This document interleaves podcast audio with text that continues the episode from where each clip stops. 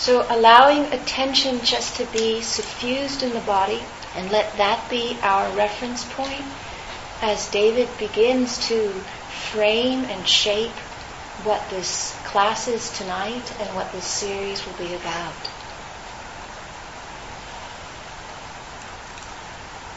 I'm going to share with you some thoughts that I put down on paper and then shared with Amma Thanasanti, and they have her thoughts in them as well.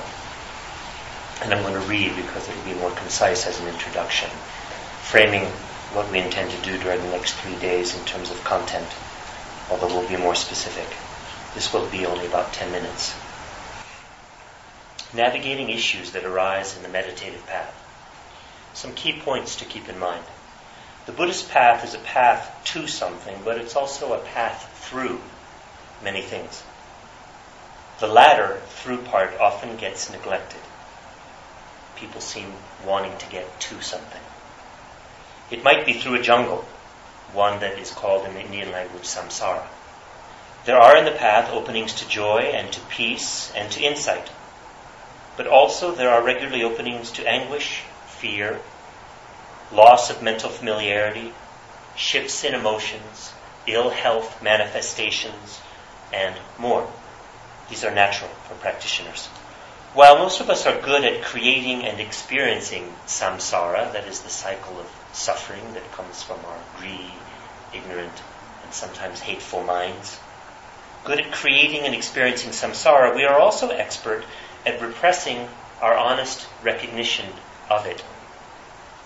We just keep our sights on the goodies, whether that be in a non-spiritual domain or even in the spiritual domain. We seem to be wanting to cling to just good things.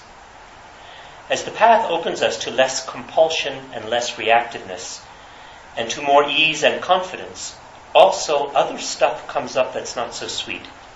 And the path necessarily entails working with this stuff as well. Our meditation practice must not be seen as a magical medicine that in itself will cure all our ills. It might even expose more of our ills to us, because we're blinded at times. We have to wake up as well as to grow up. It's not just a straight and easy path to peace, this practice. When we think that it is, we are underestimating the obstacles, underestimating the very sources of the suffering from which we are seeking to be free. And therefore, we are also underestimating the profundity of the kinds of freedom that are truly available as fruits of this path. Things we'll discuss in these classes. These sessions aim to help us recognize both the promises and the perils of the path. They look mostly at perils, but not as nasties to be avoided, but rather as ones often to be unfolded within us, explored and dissolved again and again in the sphere of compassion and direct wisdom. Some basic obstacles for most practitioners include, one, overexcitement at signs of transformation that take place, even though they're real. We get overexcited, and this can bring cockiness and complacency, as if maybe we're through with it here. Two, depression, or a kind of loss of energy or faith in one's practice, due to a perceived lack of progress, or from a feeling of being stuck in a difficult place. This can happen just as much as the excitement can, but maybe more one or the other, depending on the person or the time. Working with both of these responses, that is, the excitement and the discouragement, which are natural parts of the practice, require cultivating patience with ourselves and with our world, and developing a long-range view of our aims in order to soften the impact of these immediate and strong responses of overexcitement and of discouragement. We need to learn how to relax, to ease the judgments that arise regarding our own progress, whether those judgments be positive or negative. That doesn't mean we can't judge at all, but we can overjudge, and that we need to relax. While we will likely not go into the following list in details, there is a very traditional and helpful enumeration of what are called five hindrances, or nivarana. They are known as desire, ill will, laziness and boredom, restlessness and remorse, and doubt. Different translators render those a bit differently, but that's standard.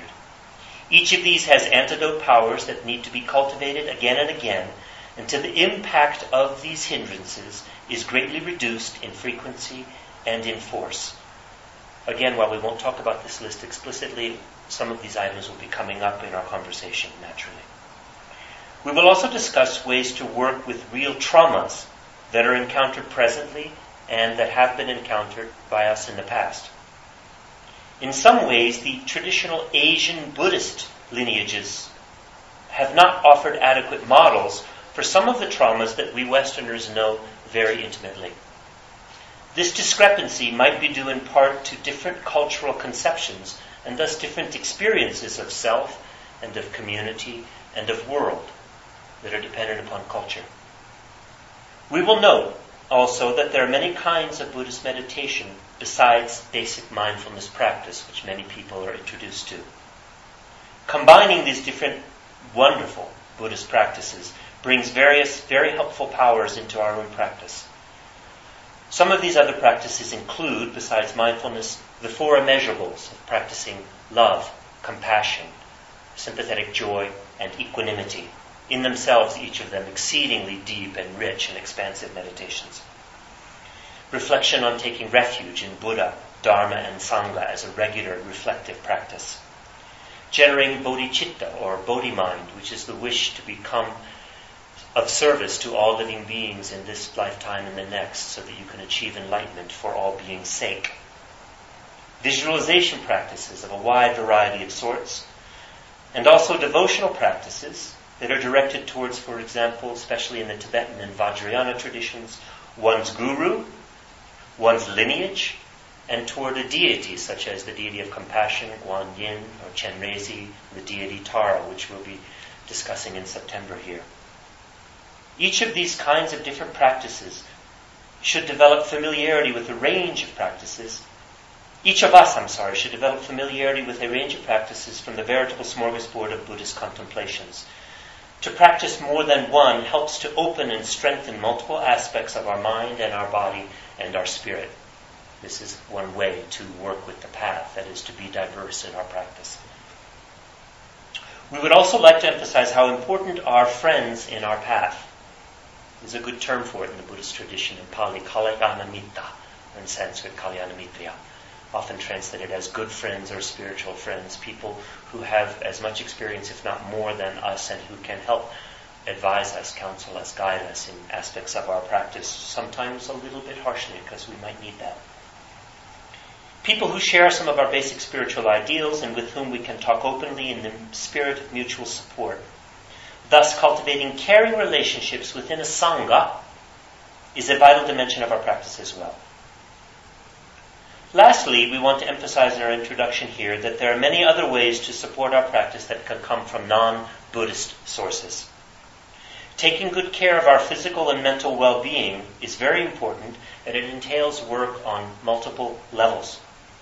Caring for the body is very, very important for Buddhists and non-Buddhists alike. Thus, finding helpers and healers who can guide us in identifying and healing our problems is also crucial for our practice. Things come up in both body and mind that need our attention. This is not a fault, nor should it be considered a distraction, but rather it's a natural outgrowth of our spiritual work and a natural unfolding of our own past karma. Of course, therapists for our mental and our emotional spaces can also be exceedingly helpful. And helpers who work with energy can address matters that are not simply either or in terms of body and mind. While there is no clear and simple map for moving forward on our path, it is clear that there is a path to greater insight and greater joy. At least it's clear to some of us who have experienced a bit of growth along this path and who have learned to trust deeply others that we've met who seem to have experienced much more. And this generates faith. It's faith based on awareness and knowledge and experience, not a blind sort of faith, but a trust that there is more opening to take place. But the map is not clear for each of us. And if there is one thing at the end we would like to emphasize as a trustworthy foundation for effective work on issues that arise in one's practice, it is to learn how to pay deeper attention to our body. We feel, for various reasons, that this is something that many Westerners neglect. Our body speaks in various subtle ways, and sometimes not so subtle, and we need to learn to listen much more attentively and to develop the skills that can allow us to do so. The body is not silent. It speaks volumes when we look really closely, when we slow down to feel, and when we open to its true condition. It actually helps to point the way. So those are some framing concepts. We'll be talking more pointedly in a few moments. So rather than each of us talking to you and taking turns, we've decided we're going to talk to each other. What would you like to start with? I think what I'd like to start with is the... Um, I certainly came into meditation with this extraordinary fantasy that meditation was going to be a panacea that was going to sort everything out. You mean many years ago? Yes. So when I was seventeen, you know, I started meditating, and I had this absolute conviction that if I meditated, there was going to be kind of like this magic wand in my life that was going to go whoop, whoop. And after enough diligence and enough practice and enough of something, everything would be transformed. I wouldn't suffer, and everyone would love me. And that was like a, like a, a very strong motivating factor to why I meditated. You don't have a wand in your bag? That's too bad. Did you have that? I still do.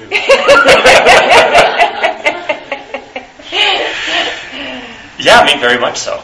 So how does it manifest for you? What is it shaped like? What does it look like? It looks like so many, many things. Um, one way it looks, maybe to start at a negative side of it, is that it allows me often to ignore many of the things that crop up in practice. Mm-hmm. When I'm feeling angry, when I'm feeling lonely, when I'm feeling sad, when I'm noticing habit patterns that are unhealthy, I can sort of leapfrog over them mentally as if they're not really necessary, because what I'm after is the candy cane in the sky. Mm. Do you know what I mean? So I think there's this, the magic wand notion that meditation practice can just clean out our crap allows us to neglect our crap mentally. And for me, that's one of its manifestations. For me, that also comes from a long family history of not of avoiding conflict, of avoiding pain, of not looking at the difficulties in life and always looking on the rosy side. Mm-hmm. And so that's something that I've had to struggle with quite strongly. Mm-hmm. It also allows me, as a parallel to that, to hold on to the good moments that I have in meditation, the ones that are really peaceful, mm-hmm. the ones where I feel the loving kindness strongly, mm-hmm. the one where the body rests in a very deep state from many, many years of practice. And I can hold on to that and attach to it as if this is what I'm supposed to be doing, just deepening this good feeling, as if it's a kind of fire that can just melt away all the dross, mm-hmm. you know? So there's something that's very, very deep-seated about, that's, I see it, it, you know, elements or traces of it in myself, that there's a, a deep-seated sense that meditation is not about opening up to what is, yeah. but it's about attaining a certain state that has, one has an idea about it, that has pleasant characteristics and nothing negative. Yeah. And this is, um, no matter what people say and no matter what our actual experience is, it's almost as if there's this deep-seated longing that that's what we really want. Yeah. We want to be in a place where we can experience peace and happiness and a sense of security by not having to feel the things that we don't want yeah. to feel. I'm getting this image of a football player. The fullback, he's given the football, and he's running from his own twenty-yard line towards the other end zone to make the touchdown, and he has to just push everyone else out of the way right. to get there. Right. Right. And, yeah. and that's kind of like what sometimes I, I still feel when I'm following my own feelings. Right. What actually I'm still trying to do sometimes. Right. So for me, yeah. it was a radical shift when I decided, or I, I came to a process of recognition that this movement to try and get out of suffering was actually causing more suffering. Mm. And what was needed was a, a, a redirection in to meet what was arising. And for me, coincidentally or not, it happened around taking the Bodhisattva vows. When I took the Bodhisattva vows with His Holiness the Dalai Lama, there was a radical transformation in my practice from wanting to move out of suffering to the willingness to be present with the suffering as it was arising. Mm. And a willingness to be able to meet these layers that I had suppressed. Yeah, yeah. Okay? So it was sobering, deeply sobering for me to realize that after many, many years, like twenty years of meditation, there were accesses of my own conscious that I didn't have, I didn't have access to. There were layers that were under lock and key that I didn't have the access to. And I needed different ways to invite, to welcome. I needed a sense of safety that I never experienced before. I needed to shift focus from something that was conceptual to something that was very intuitive and body-based, that would then allow an emergence of then all of this material, which had a huge impact on the way that I experienced myself and the relationship with the world. Mm. But David, what's interesting to me is uh, what is it, where was it for you, or how is it for you that it shifts from this, like this football, you know, get out of my way, to this willingness to say, this is the practice. Yeah, yeah. Where, where, what shifts that? I'll tell a small story like you did, because I think for me it was a turning point in my life mm-hmm. that came maybe eight years ago or so, when I was struggling very heavily with my first and only marriage, and struggling with my pain in it. Particularly difficulty with my partner. And I wanted to get out, but I felt very selfish about wanting to get out. Still had two kids, this and that, this and that, have to be a good husband, a good father, stay in it. And long story short, during a long time when we were apart, I re-engaged in my meditation practice that I've been doing only partly for several years, because I was finishing grad school and trying to get a good job and getting my kids into high schools and things like that. So an intermittent practice became more stable, and one of the things I focused on was, what was I feeling? What did I really want? Because I kept going back and forth in terms of the pros and the cons of leaving the marriage, and I kind of dropped the writing list of goods and bads and went into my body to ask myself, what do you need? And that was a question that I think as I grew up, I never really was asked to ask myself. Mm-hmm. I never felt to ask myself. I was kind of a codependent type that took care of other people's needs, and those were my needs. And I was good at it. But when I asked myself, what do I need? I found I was in deep pain. I was sad. I was angry. I was lonely. And my body was writhing in ways I wasn't aware, in anguish. Mm-hmm. And I realized I had to come in touch with that more deeply. And I could no longer push it away. It wasn't a matter of writing lists of what was good or what was bad about staying or leaving a marriage. I had to feel, what am I needing here? As opposed to feeling that following my own needs was selfish, I learned to see that following my needs, none of which were harmful, was actually a true and good path. And so I started meditating on my own pain in a way that I had never been able to do before. And my body was the door or the window. Completely.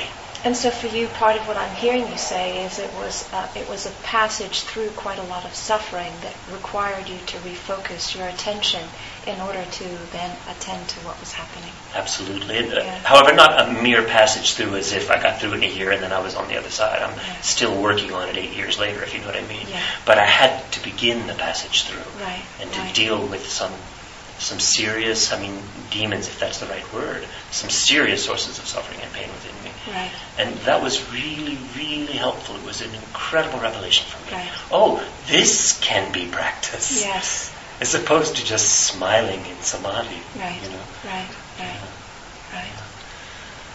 So... one of the things that was really telling for me when I was um, made this shift was the sense of welcome and safety, and also the sense of being tethered to my own goodness. Three things: welcome, safety, and being tethered to my own goodness.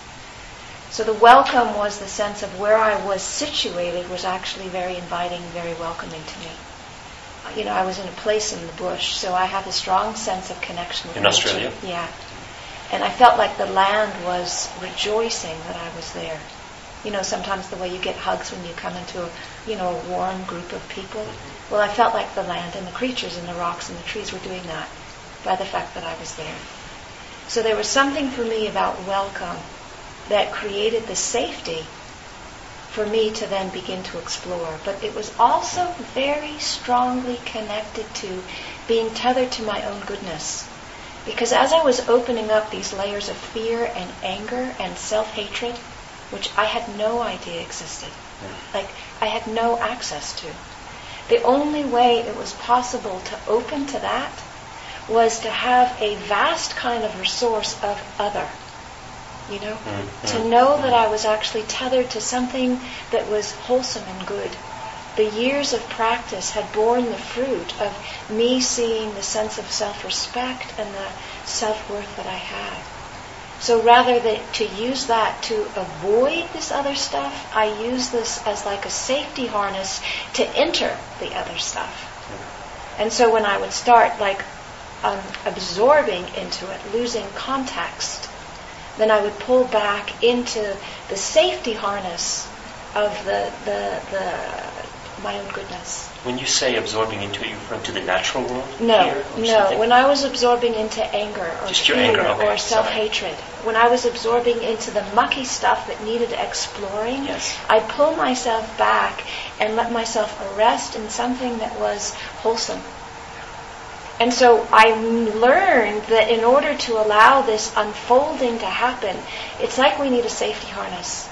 And the safety harness has got to be that we are tethered to our own goodness, and we have a way of pulling ourselves out of stuff when it's like we, we, we free fall into a crevasse. We need a way of getting out, mm. you know? And I could not access this material until I had the safety, I had the welcome, and I had the safety harness. Were there moments when you didn't trust resting in your own goodness, as if you might have felt that you were just projecting the sense of goodness out of an egoistic fantasy? I didn't experience that.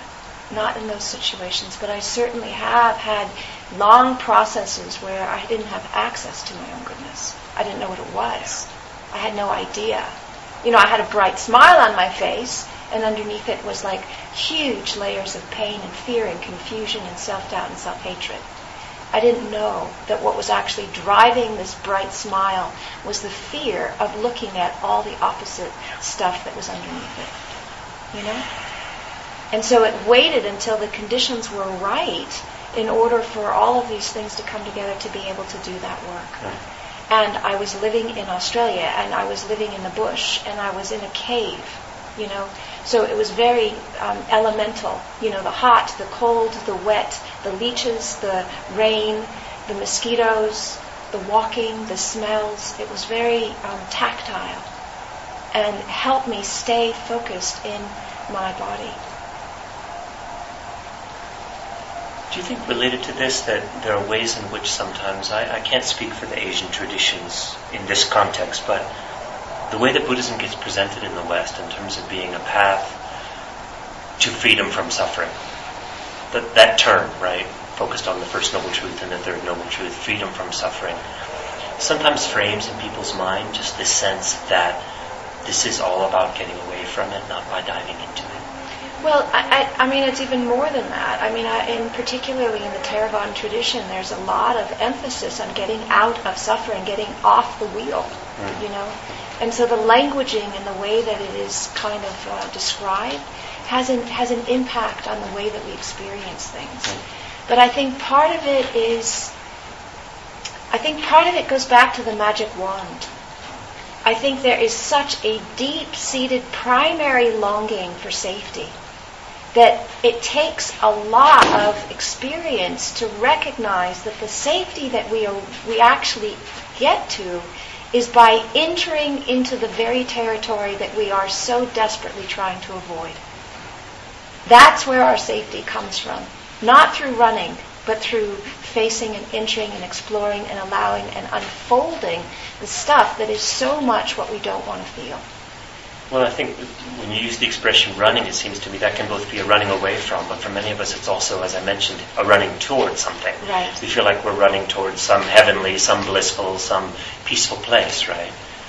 So there's a running away, but there's also a sense in which we expect safety to be a holding on to. Yes. Right? Yeah. We're going to get this goodness and we're going to hold it. It's going to be eternal bliss. Right. I'm going to always be confident. Right. No one's ever going to ruffle my feathers or push my buttons. Yeah. I'm never going to be angry again. I'm never going to be scared again. Right. And I'm going to hold that permanently. Right. Right? Right. If I just meditate more. Right. Right. So, but I also think that your other point about the cultural differences is huge. And, you know, I'm not an anthropologist or a psychotherapist. I haven't done any of those trainings. But what I sense, my sense is, is, is that at least fifty or one hundred years ago in Asia, I think now probably there's much more fracturing in the way that we experience it here in the West. But fifty or one hundred years ago, people came from a very strongly embedded sense of a family, a clan, a village, a a a, a trade. And their sense of themselves was based on their their relational field, not their individual capacity. So who they took themselves to be was based on either their family or their village or their clan or their status or their caste or their trade or all of that. It wasn't based on their own individual experience and sense of themselves having to forge their self through the world.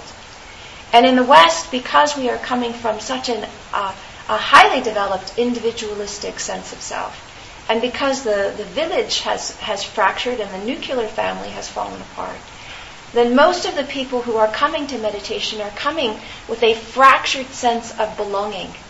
Okay?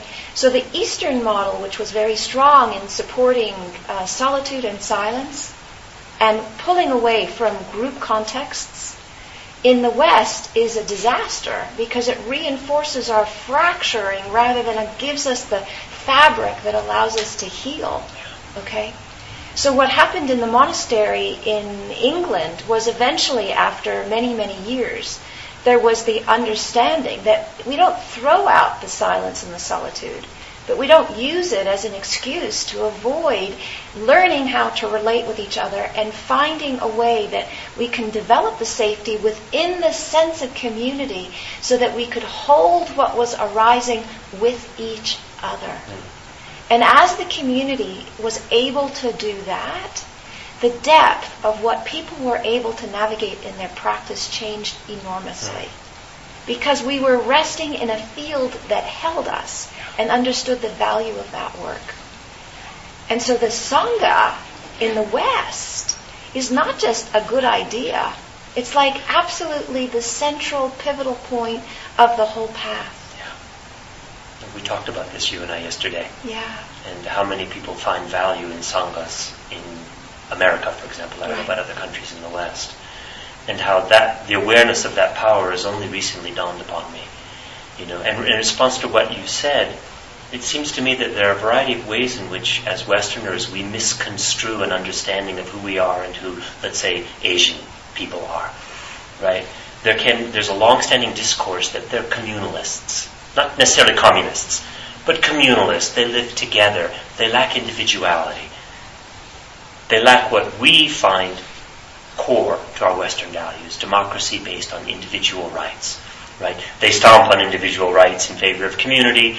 We raise individual rights up high and sometimes stomp on community. Maybe we go to an excess and so do they. But there can be this way of triumphalizing Western values that diminishes what's actually happening and is missing what's happening on both sides. And if we want to look at the opposite of that Western triumphalism, it's exactly what you're saying, that in certain healthy Asian contexts, not in all contexts. And by the way, I would say in some ways, I know your experience is Asian, but it's not just Asian, it's non-modern cultures, I think, right? Non-developed cultures that are not under deep political oppression, that have adequate food and healthy environments, they tend to have a stronger bonding. Right? I mean, the Confucian ideal and the Buddhist ideal is about this. Mm-hmm. And the individual is recognized, as you say, there as someone that's part of a network. Mm-hmm. And there is an individual, but it's not an individual that's entirely separate. Mm-hmm. The individuality is nurtured by and wedded to and strengthened by and receives blessings from its embeddedness. Mm-hmm. Right? But it's still an individual. Mm-hmm. And the individual is honored. And the Buddha bless his brilliant mind, found a way in his day to create a Sangha where people could come and seek the pursuit of individual liberty and happiness. And he had to negotiate with kings in the various lands in which he lived, because people there were subject to draft and taxes.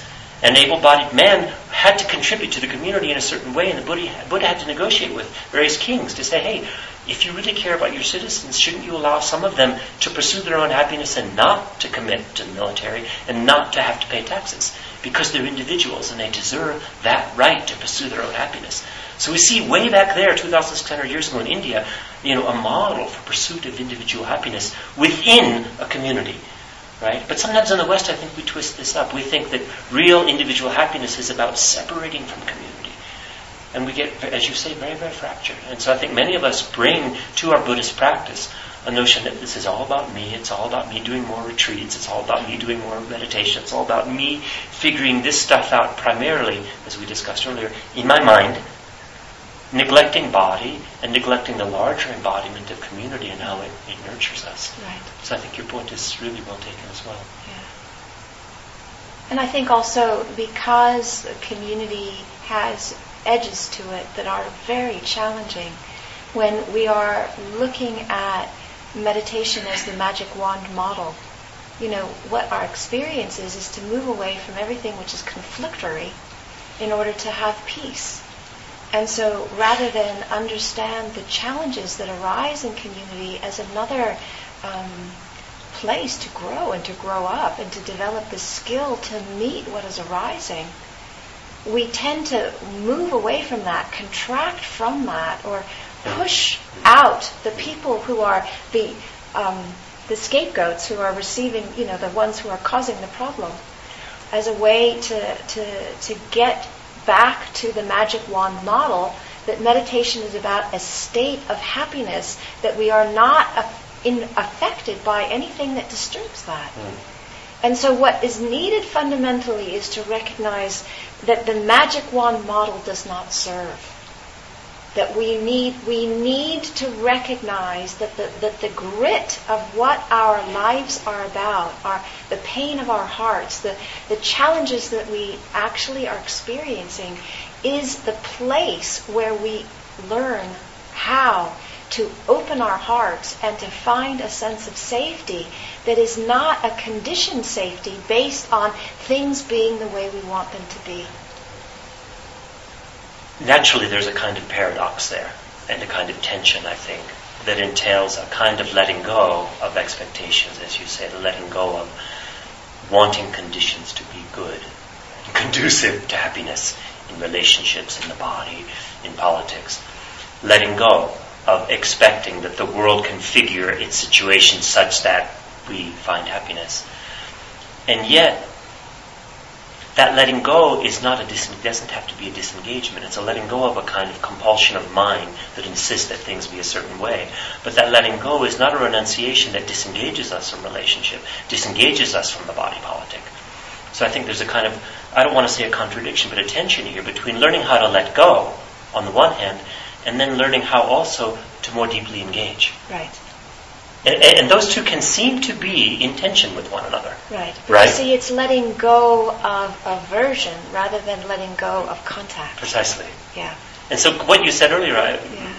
brought a really clear image in my mind, how some of us, I think, in meditation encounter places of peace, encounter places of stillness. And we can, for example, get up from meditation and even five minutes later, if not that later that afternoon, meet someone who gives us trouble. I remember early in my marriage it happened. I had one of the most remarkable visualization meditations I'd ever had. I was about twenty-six years old, an hour long. And my then wife came home from work into the apartment. I was glowing. She saw it. She was like, "What have you been doing?" I said, "Meditating." She's like, mm, "I can tell." And then she got into a little fit about something. And I responded totally aloofly, totally from this place of radiant bliss, as if her fit was not worthy of my attention. And she blew up. And I realized I was a bad boy. Mm-hmm. I didn't take her seriously. Do you know what I mean? Maybe she was being immature, but I was being much more immature. Right. Coming from this place of, oh, it's all bliss, what are you concerned about, you know? And I, what you said to me sort of brought that back in terms of what we're doing in our practice. sometimes we, we can encounter some freedom and bliss, either from reading that that's what we're supposed to get, or by experiencing some in our actual sitting, and then disregard what situations bring to us. Right. So that Whether it be politics or individual friends. That whole sense of, you know, I'm supposed to be focusing on my breath, so I'm going to ignore my loneliness, I'm going to ignore my pain, I'm yeah, going to yeah. ignore my heartache, I'm going to ignore my body, I'm going to ignore everything, because what I'm supposed to be focusing on is my breath. So we use the meditation instruction as a way of of not attending to what is present. Right. Rather than as a, as a as a grounding place to give us the strength to attend to what is present. Exactly.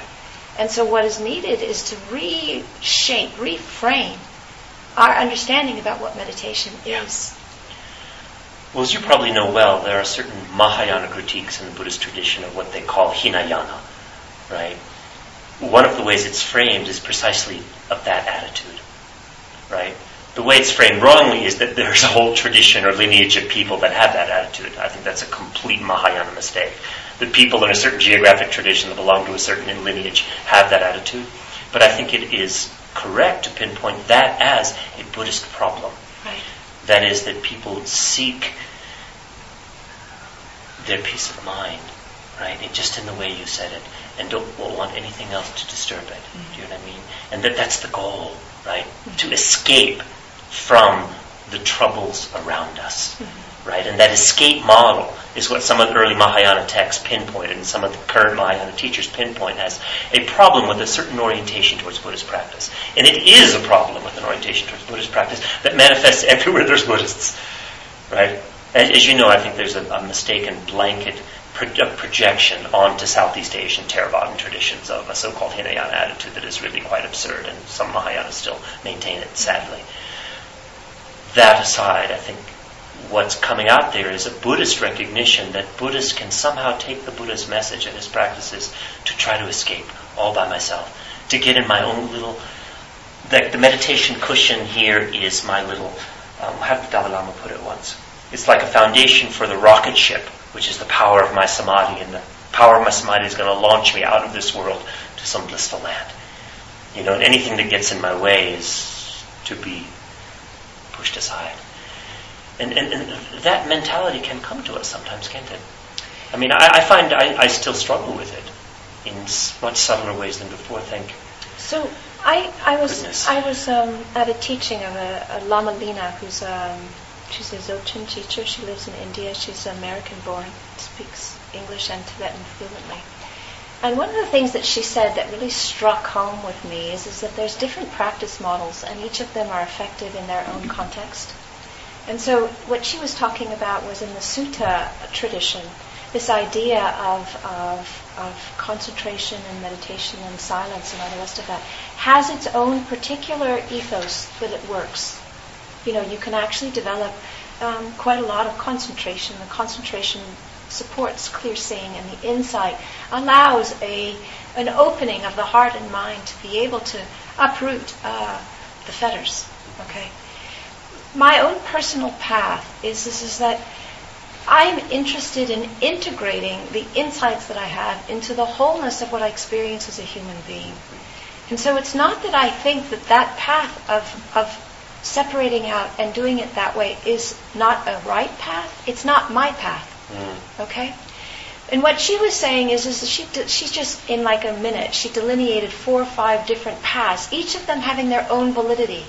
Okay, but what I'm interested in is not having insights that are disconnected from different parts of my life, because I can see that you can have profound insights and still not being able to navigate issues around. Um, relationship or um, stuff around power or things around, I mean, there's all kinds of things that can come up even when there are profound, transformative, liberating insights. Okay? So I don't want to say that all other paths aren't working. I'm just wanting to say that the way I feel the strongest resonance is a path that is inclusive and integrative, so that as a human being, there's the widest bandwidth of intelligence that gets cultivated, not a narrow band, you know? I'm not highly specialized in concentration and wisdom and can't cope with, you know, normal day-to-day relationships or function, or the psychological sophistication of what is needed in our in our in our current situation, you know. What I came from, the kind of challenges that that brought, and the enormous richness that comes from opening that up. So I guess for me, you know, the, the, the blessings of looking at the magic wand and dissolving it is, is that all these nasty, horrible, terrible things become this phenomenally rich compost for heart-opening, clarity, understanding, wisdom, and compassion for myself and for everybody that I encounter. I'm going to play the, well, devil's advocate is too strong a term here, but pick up on a couple of things you say and ask for your response. I, I think some who didn't listen carefully to what you just said could think that you're suggesting that therefore rigorous meditation practice that explores deeper states of mind and helps disentangle subtler levels from mind, of mind from attachments, is not that important. What's important is actually just to work within the world. And two, that therefore a goal, keeping in mind some kind of goal of liberation or enlightenment, is not that important. What's important is just trying to aim for create a wholesome community. And I don't think you're intending that way. I'm not. So I would like you to reinforce, if you could, two things. That is, one, in the model that you presented of a very engaged practice, one, the importance of rigorous practice, and two, the importance of maintaining in mind some kind of a sense of uh, uh, an aim of ultimate freedom for human beings. So let me go back to the model that um, was actually fairly effective in the monastery, because that's the place where I felt this was most uh, illuminated. And the, everybody in the monastery had times of being on intensive, solitary, silent retreat. And everybody in the monastery had times of being engaged in the community and holding the duties and teaching and taking out the trash and doing the chores and all of that stuff. So the combination of the two meant that we had times for our practice to go deep. And as our practice would go deep, we would be able to come into a different relationship with how we were working with the stuff that we were dealing with in the daily interactive world. But the interactive world then fleshed out our meditation practice so that when we did go into silence, we were coming to it from a place of a different sense of belonging in a field of community, which also totally supported us going deep. So it was the community that held us in our silence and meditation. And the meditation then supported us to be in community. Okay? Now, for myself, I've gone back and forth with this idea of goal, because the idea of goal also has been this kind of driving force of get the hell out of here. Sure. And get the hell out of here is not the slightest bit interested in being present with what is. It's just get me out of here. So when I was focused on goal for ages, that's what my response was, is get me out of here. But when I take that goal from the perspective of when I meet what is present completely, then that is the way that I realize that goal. The sense of self dissolves as a separate experience isolated from the world. And with that separate sense dissolving, the isolation, the pain, the loneliness also softens and falls away. And so the irony is, or the paradox is, is, is that when we let go of the goal in order to completely be present with the suffering that's arising in the present moment, then we realize the goal. And yet, it's not a kind of abstract thing. It's very clear, you know, that there is the end of suffering that one can experience and know as an embodied thing, not as a concept. Right, right. You know, that it actually is something that we can know and feel and live. Can you distinguish then, just for the sake of clarity, what you just said from a kind of easy thinking complacency, which would be, there's no need for practice, we just be with each moment. In other words, we don't really need to work on ourselves, we just need to be. So one of the things which is challenging for me, because I've spent already thirty-something years in meditation practice, is, is, is that my mind has the tendency towards depth. And I forget that there's lots of people who's, who are not conditioned that way. They haven't had that practice or that training, or they haven't had that kind of rigor that holds them in a in a in a framework that is not a complacency, but a relaxed willingness to meet things in a deep way. Yeah? And so I sometimes lack the languaging, how to convey the urgency with this incredible sense of relaxedness. Because the urgency has come from the years of practice and also the amount of suffering that I have experienced myself and observed in others, and seen how much of it is because of the way I have framed and fabricated what was going on. No, that lack of language, which is, it's more than just words and concepts, it's also an ability to fully understand how the other being is. Yes. Right. Do you remember the time you and I were walking in your neighborhood and I was taking a look at that house? Yeah.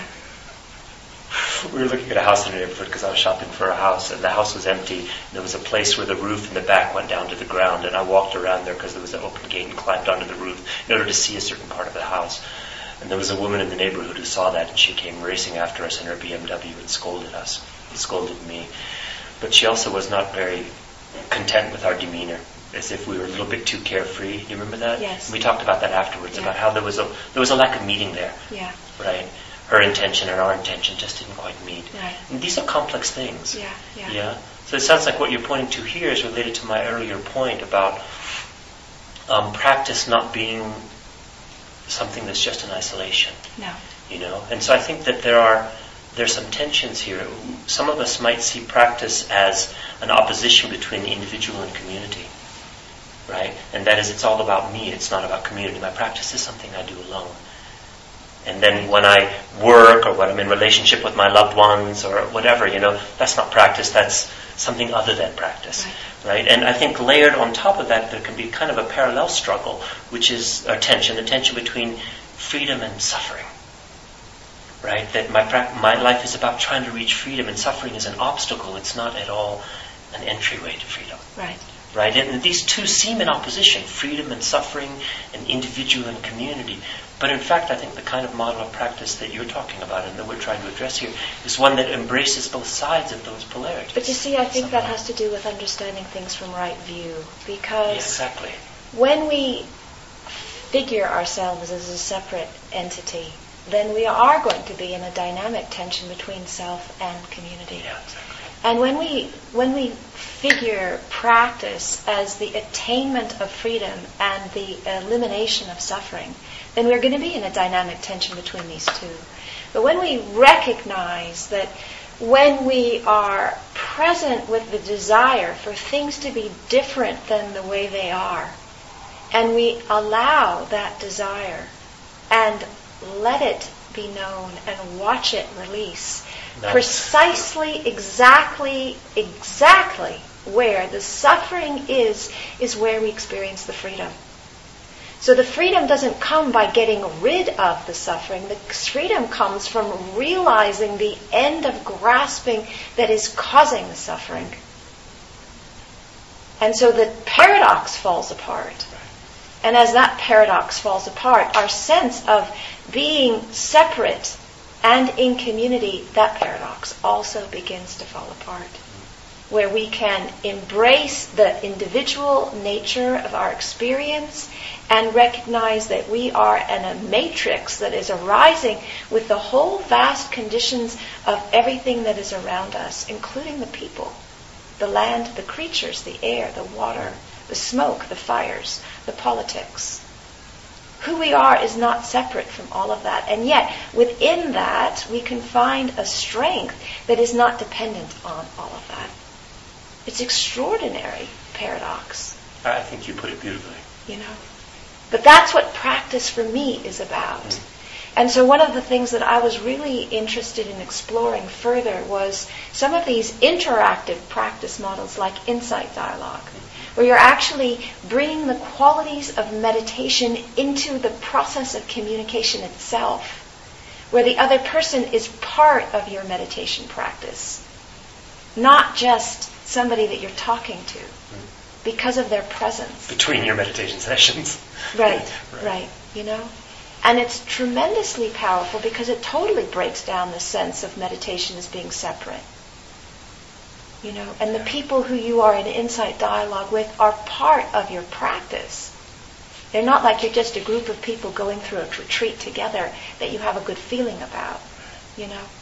And so I think what is needed now in our contemporary world is ways in which we can both support the depth that happens in stillness and silence, but begin to bring those qualities of mind that get cultivated in that into our interactions, so that our sense of community begins to have more capacity, more depth, more embeddedness, that we can relax into that and allow that to support us in our practice.